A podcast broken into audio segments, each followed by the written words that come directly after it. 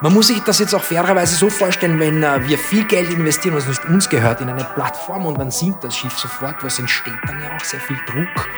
Ich sage, Freunde, ihr müsst nicht das beste Produkt haben, ihr braucht ein MVP, 60, 65 Prozent und dann gibt es am Markt. Herzlich willkommen zur neuesten Ausgabe des Glaub an dich Podcasts. Heute mit einem ganz speziellen Gast, nämlich mit dem Mr. Fuck Up aus Österreich. Dejan, herzlich willkommen.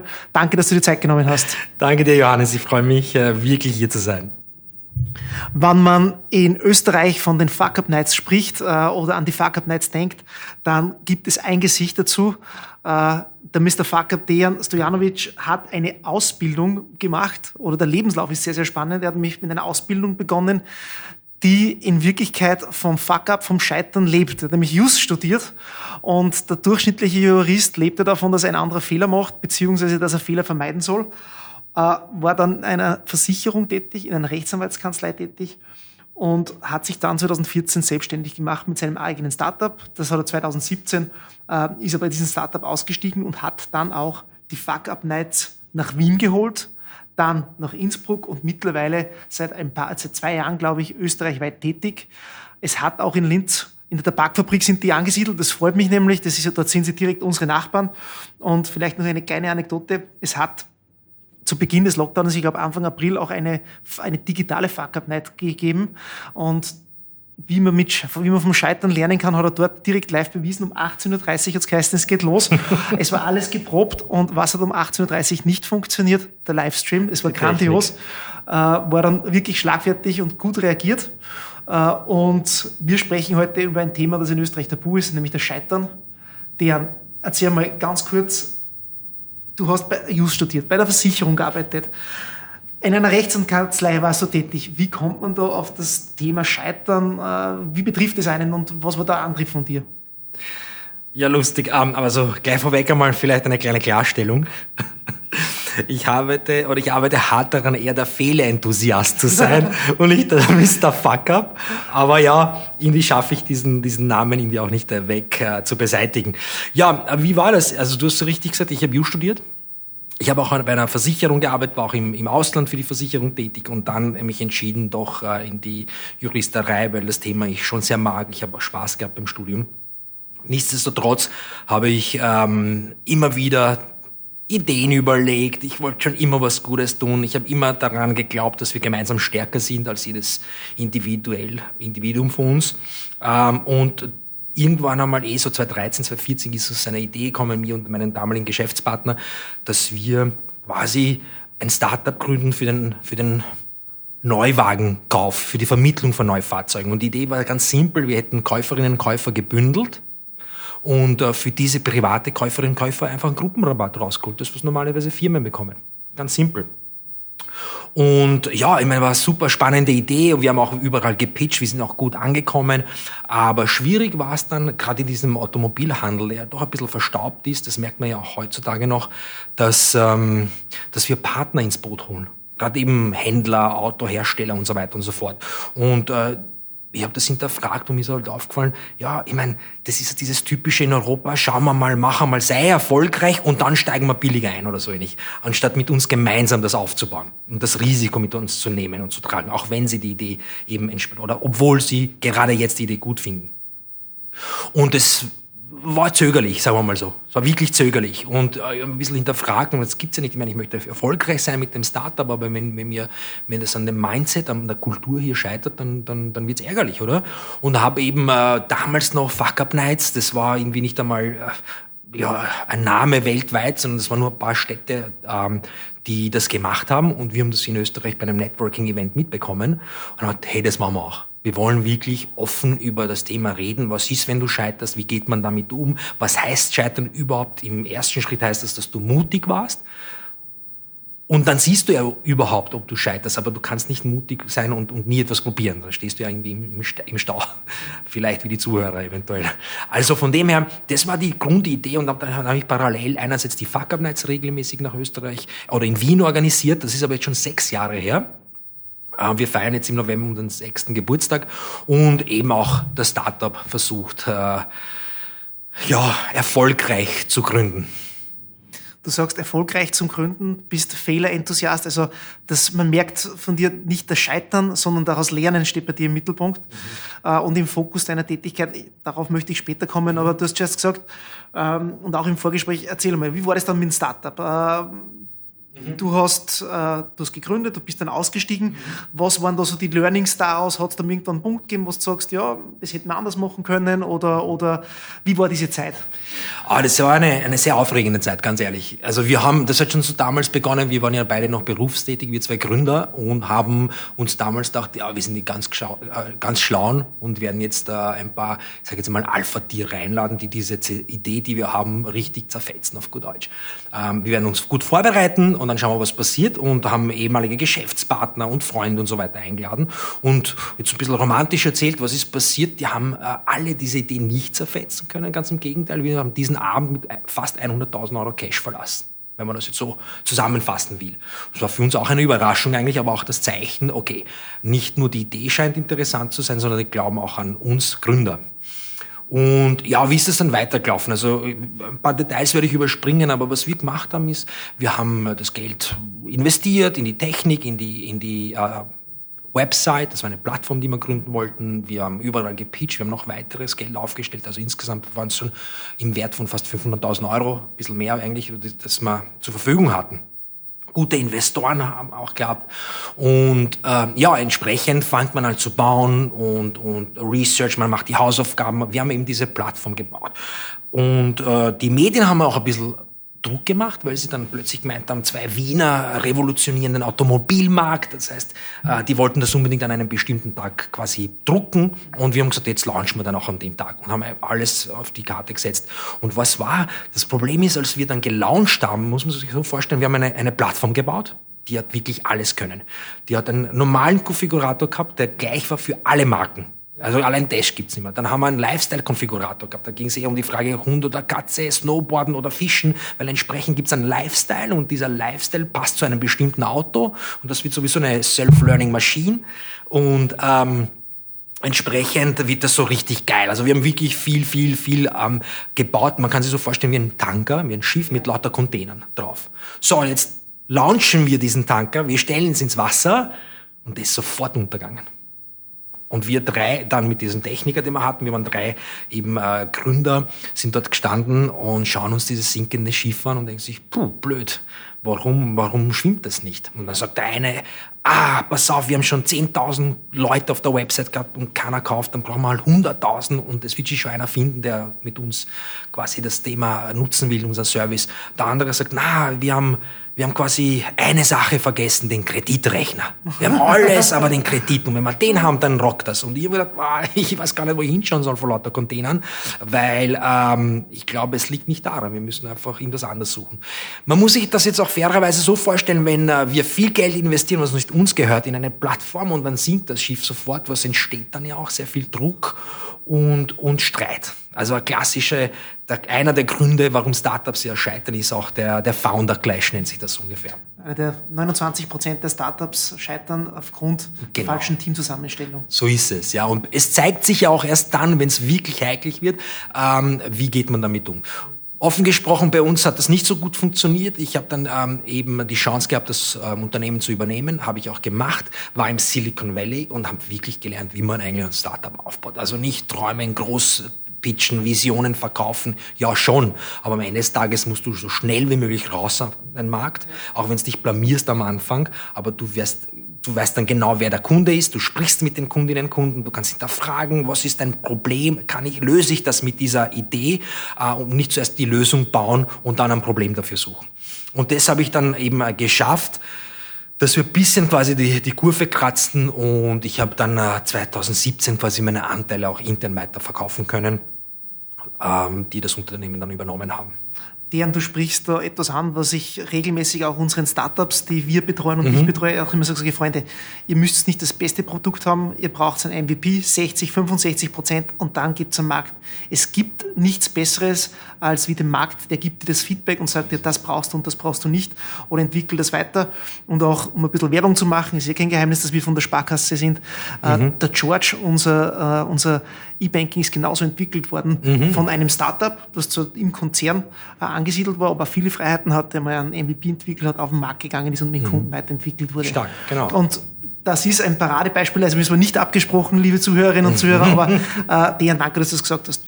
Du hast auch schon gesagt, es ist kein klassisches Scheitern gewesen, mhm. aber ähm, es, ist nicht, es hat nicht 100% funktioniert und es ist nicht 100% aufgegangen. Und jetzt gleich mal ähm, der, der, Fokus auf das Thema aus Fehlern lernen, mhm. die Fehler nicht als Fehler, sondern als Chance zu sehen.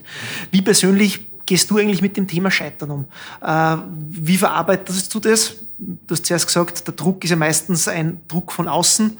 Äh, wenn man mit auf dem Finger mich, auf dich zeigt, der hat es nicht geschafft, der ist gescheitert, das ist eine typische österreichische Mentalität oder eine im deutschsprachigen Raum eher.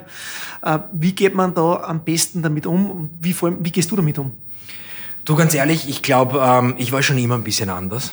Ähm, ich sehe, ich sehe, und das ist mir erst dann mit meinen Fuck-Up Nights bewusst geworden, das war vielleicht auch mein Filter, das ausleben zu können, dass das äh, Scheitern definitiv Teil des Erfolges ist und, und nicht das Ende, ganz ehrlich. Ähm, die Frage ist nur, wie man scheitert. Also ich persönlich, gerade mit meinem Startup, habe festgestellt, es gab, äh, sagen wir mal, blöde Fehler, die hätte ich mit ein bisschen mehr Hausaufgaben, äh, bisschen mehr Experten sprechen und so weiter, hätte ich verhindern können, die Fehler zu machen.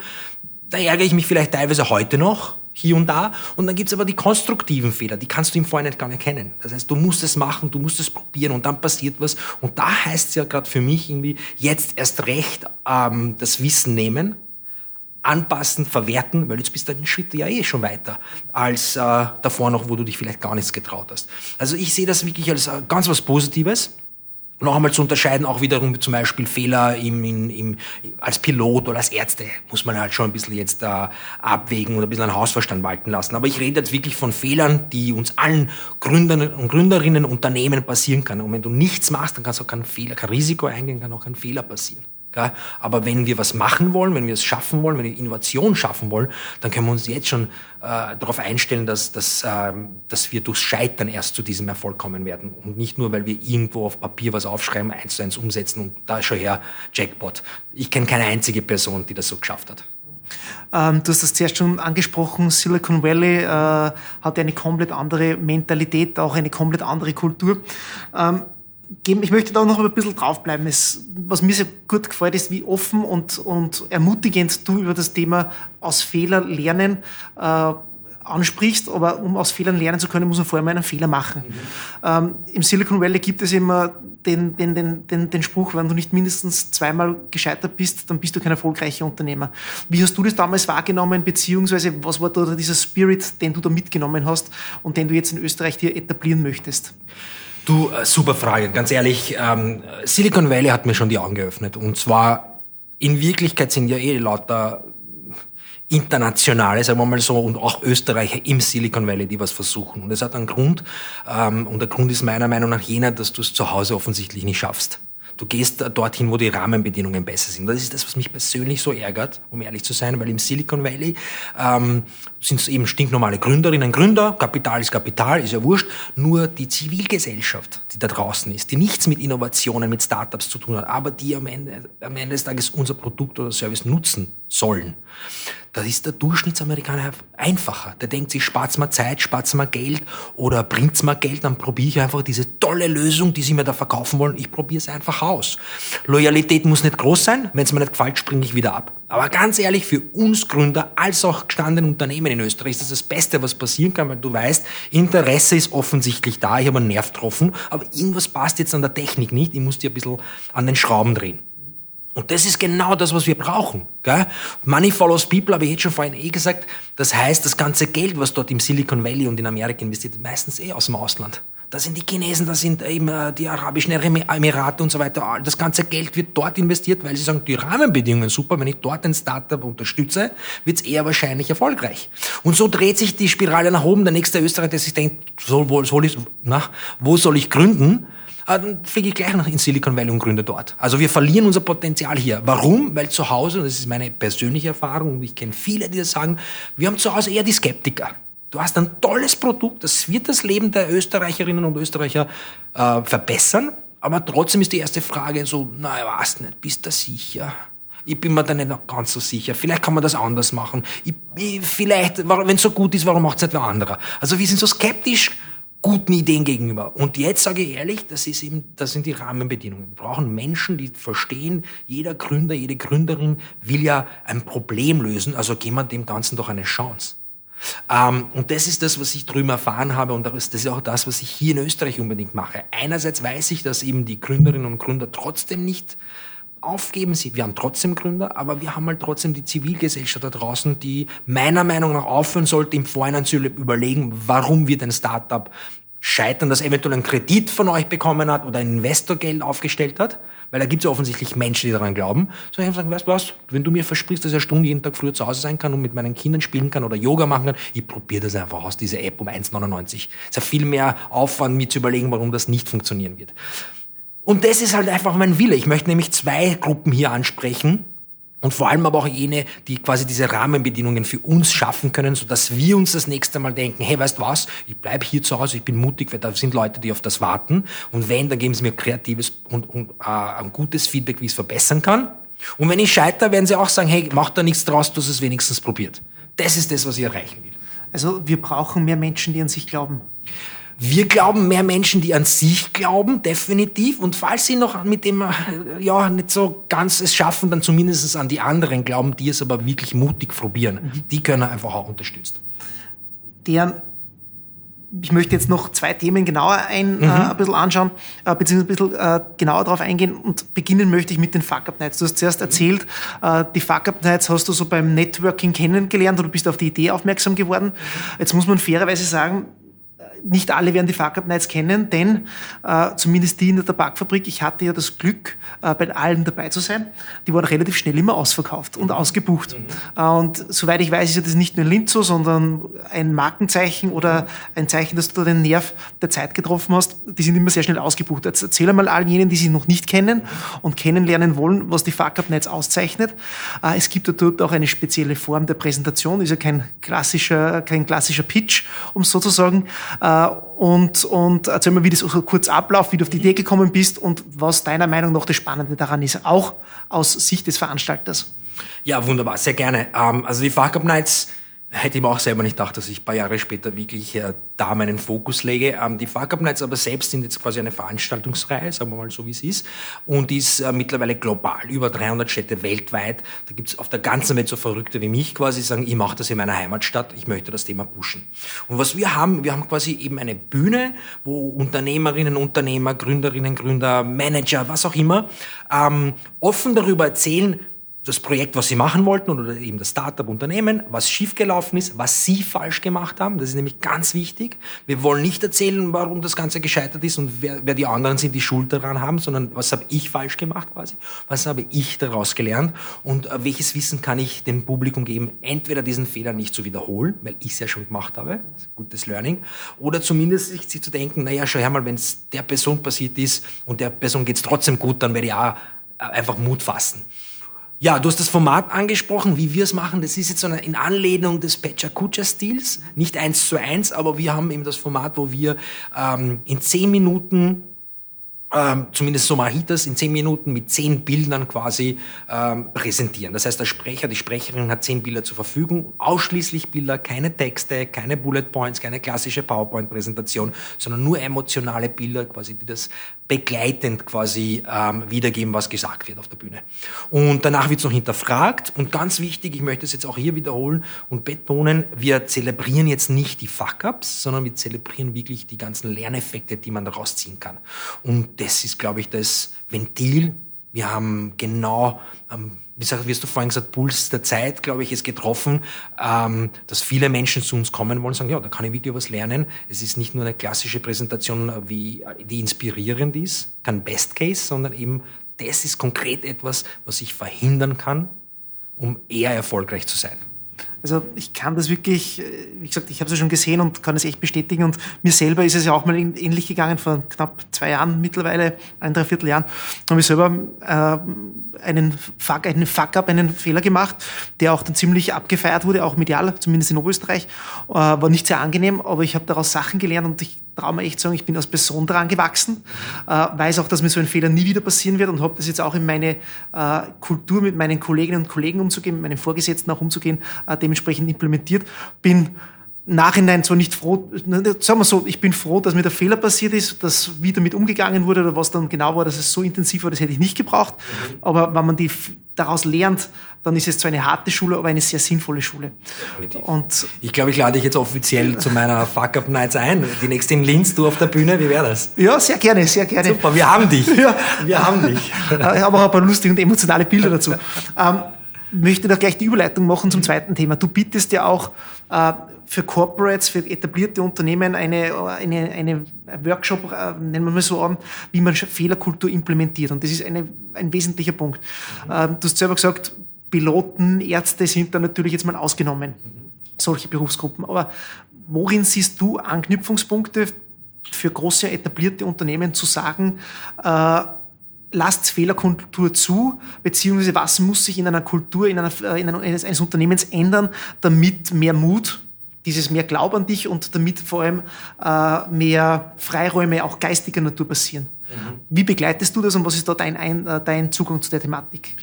Du, ähm, also ganz ehrlich, wir wissen ja in Wirklichkeit, dass die, die Assets einer Firma sind die Mitarbeiterinnen und Mitarbeiter. So schaut's aus. Und wenn wir für die Zukunft auch gewappnet sein wollen, müssen wir ja das akzeptieren und verstehen, dass die Mitarbeiterinnen und Mitarbeiter wahnsinnig viel Wissen haben. Einerseits, und ich habe jetzt für die Firmen zum Beispiel zwei Säulen entwickelt. Die eine Säule ist eben diese Fehlerkultur als Lernkultur. Das hat nichts mit Innovation und Mut und so weiter und Zukunft zu tun, sondern es sind ganz stinknormale Jobs, die ich heute mache und da passiert mal ein Fehler. Und äh, ich ich habe einfach diese Freiräume nicht, diesen Fehler anzusprechen und vielleicht sogar mit anderen zu teilen, damit sich in der gleichen Abteilung dieser Fehler nicht wiederholt. Das heißt, da setze ich einmal einerseits einen Fokus, dass wir solche Räume schaffen, wo du offen dieses Wissen sammeln kannst und schaust, dass die Firma diesen Fehler nicht zweimal macht. Weil only fool makes a mistake twice, heißt es also im, im Englischen. Das zweite ist eben dann doch dieses Thema Fehlerkultur, Fehler als Innovationsmotor wo es darum geht, dass wir auch verstehen, Innovation und, und solche Geschäftsmodelle, Produkte und Services, die uns auch sicherstellen, dass wir in Zukunft noch bestehen und ein, und ein großer Player sind, die entstehen nicht in dem äh, auf dem Papier. Und die entstehen nicht, indem man einen Businessplan bis zu Ende durchplant, da kriegt man Geld, dann macht man eins zu eins und es passieren nie Fehler. So ganz im Gegenteil, Innovation ist das Resultat von Experimenten. Und Experimente von Natur aus scheitern, aber ein Experiment, das dann aufgeht, kompensiert quasi all die Niederschläge. Und auch hier braucht es entsprechend nicht nur Freiräume experimentieren zu dürfen, sondern auch auch Rahmenbedingungen, wo du sagst, ähm, ich mache schnell diese Fehler, wenn es sein muss, lerne aus ihnen, adaptiere und mache gleich in einem zweiten Anlauf mit diesem neu gewonnenen Wissen besser.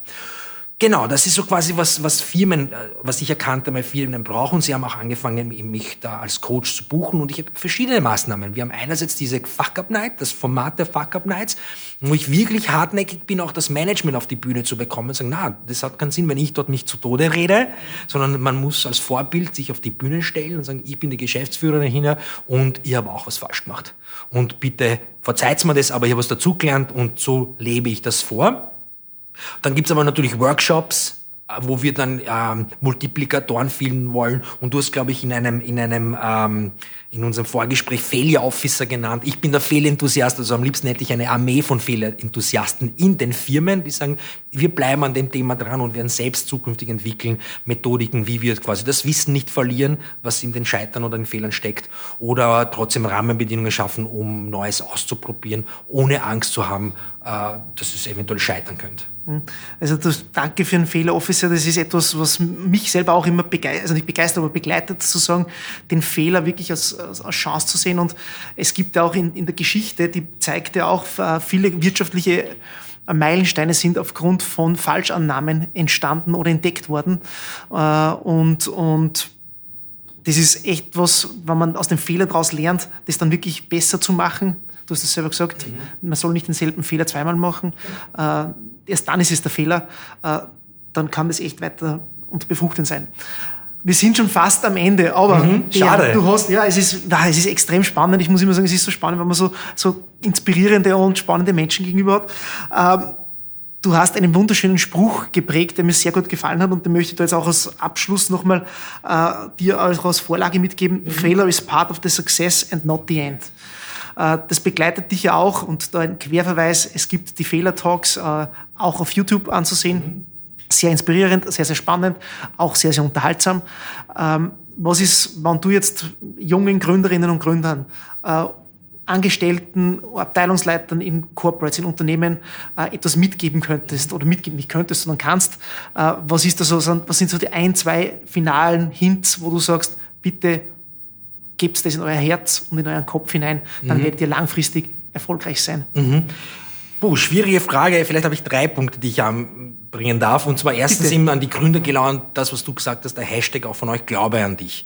Habe keine Angst zu scheitern, sei mutig, weil vielleicht ist es sogar notwendig, in einem ersten Schritt zu scheitern, damit man dann mit dem neu gewonnenen Wissen erfolgreich ist. Ganz offen, ich kenne sehr viele, wo es genau so war. Also es ist schon fast die Regel, dass du scheitern musst. Daher glaube an dich, habe keine Angst. Und an die anderen ist die Message oder mein Call to Action bitte für die Unterstützung ähm, meiner Mission. Ähm, lieber ein konstruktives Feedback geben oder überhaupt nichts sagen und das Produkt, Service, was auch immer ist, ausprobieren und dann vielleicht ein Feedback geben, anstatt im Vorhinein unwissend quasi einfach nur mitreden zu wollen. Und das dritte ist, was ich damit schaffen will, ist einfach auch hier, lass uns gemeinsam sogar offen über Fehler sprechen zu einem Lifestyle machen. Das heißt, wenn du über keine Fehler sprechen kannst, dann machst du ja auch nichts im Leben. Und wir wollen aber Leute, die was im Leben machen, was bewegen, mutig sind. Und das könnte auch vielleicht eines Tages zu einem Lifestyle werden, wo du eben dann der Loser bist, wenn du nicht darüber sprichst. Das ist, sind wunderschöne Schlussworte. Ich hau noch ein Zitat nach. Life begins at the ends of your comfort zone. Die Comfort zone verlassen, aber weiterhin an sich glauben, Fehler machen. Deren, danke, dass du die Zeit genommen hast. Danke für die wirklich sehr unterhaltsamen und sehr weisen, um einmal dieses Wort zu verwenden, 25 Minuten. Ich freue mich schon auf die nächsten analogen, echten Fuck-Up-Nights wieder bei uns in der Tabakfabrik. Bis dahin alles Gute und vor allem eines, glaub an dich. Danke vielmals.